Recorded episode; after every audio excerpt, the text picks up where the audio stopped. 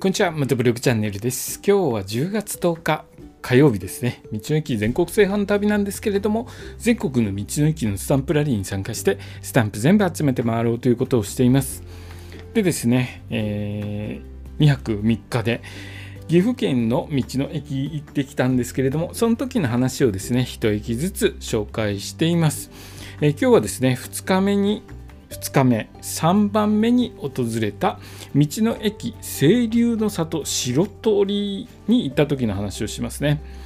えー、この一つ前に行った道の駅長滝からですね、あっという間に到着しましたね。ヘルメットをかぶったりつけたりするのが大変なぐらい近かったです。あっという間ですね。ごふんじゅっぷんはかからないくらいですかね。そうするとですね、本当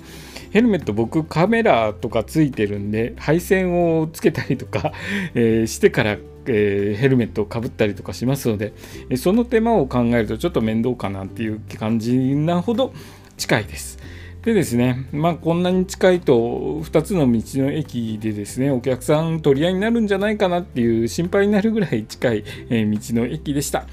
でこの日ですね、道の駅には中学生が学校の多分旅行だと思うんですけど、旅行で立ち寄っていて、学生さんたちでにぎわっていました。ここでは手打ちそばやシュークリームなど、地元でしか食べることができない新鮮な食材を使用した料理が人気のようです。でですね、まああのそばとかまた鮎とかも食べれるんですけれども、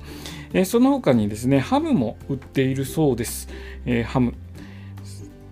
そして地酒も多く取り揃えているそうです。地酒はちょっと車とかバイクで行かれると、えー、買って帰って飲むしかないと思うんですけれども、お酒好きの方はですね、ぜひここの地酒買われて、えー、飲んでみてはいかがでしょうか。僕自身はですね、ゆっくりと施設内見て歩きたかったんですけれども、その日当日ですね、他の駅まだまだ行かないといけない予定があったので、スタンプを押してですね、次の道の駅へと向かったわけです。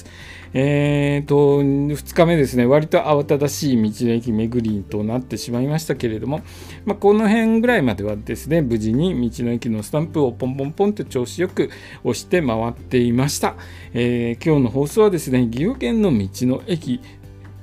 清流の里白鳥に行った時の話をさせていただきました。今日の放送もお聞きいただきありがとうございました。それではまた明日。